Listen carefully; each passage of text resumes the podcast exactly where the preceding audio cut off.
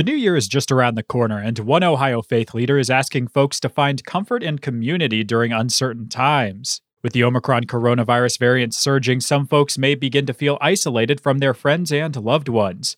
But the Reverend Dr. Jack Sullivan Jr. of the Ohio Council of Churches says relying on those in our community can be a powerful tool. I think it's important, especially now during this era of COVID, that each of us lives as a continuing education student of life and the beautiful array of people who live on this earth alongside us.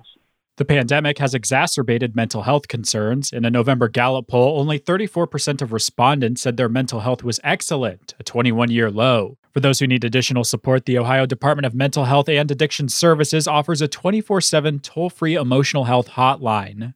As part of building community in 2022, Sullivan advises folks to speak out against hatred and divisiveness and to go forward into the new year with a mindset of love and cooperation. The Ohio Council of Churches has several resources on its website for combating racism and hate. We must uh, be willing to avoid cooperating with hate and injustice and indifference, and instead cooperate and project love and peace and justice in the world, in our communities.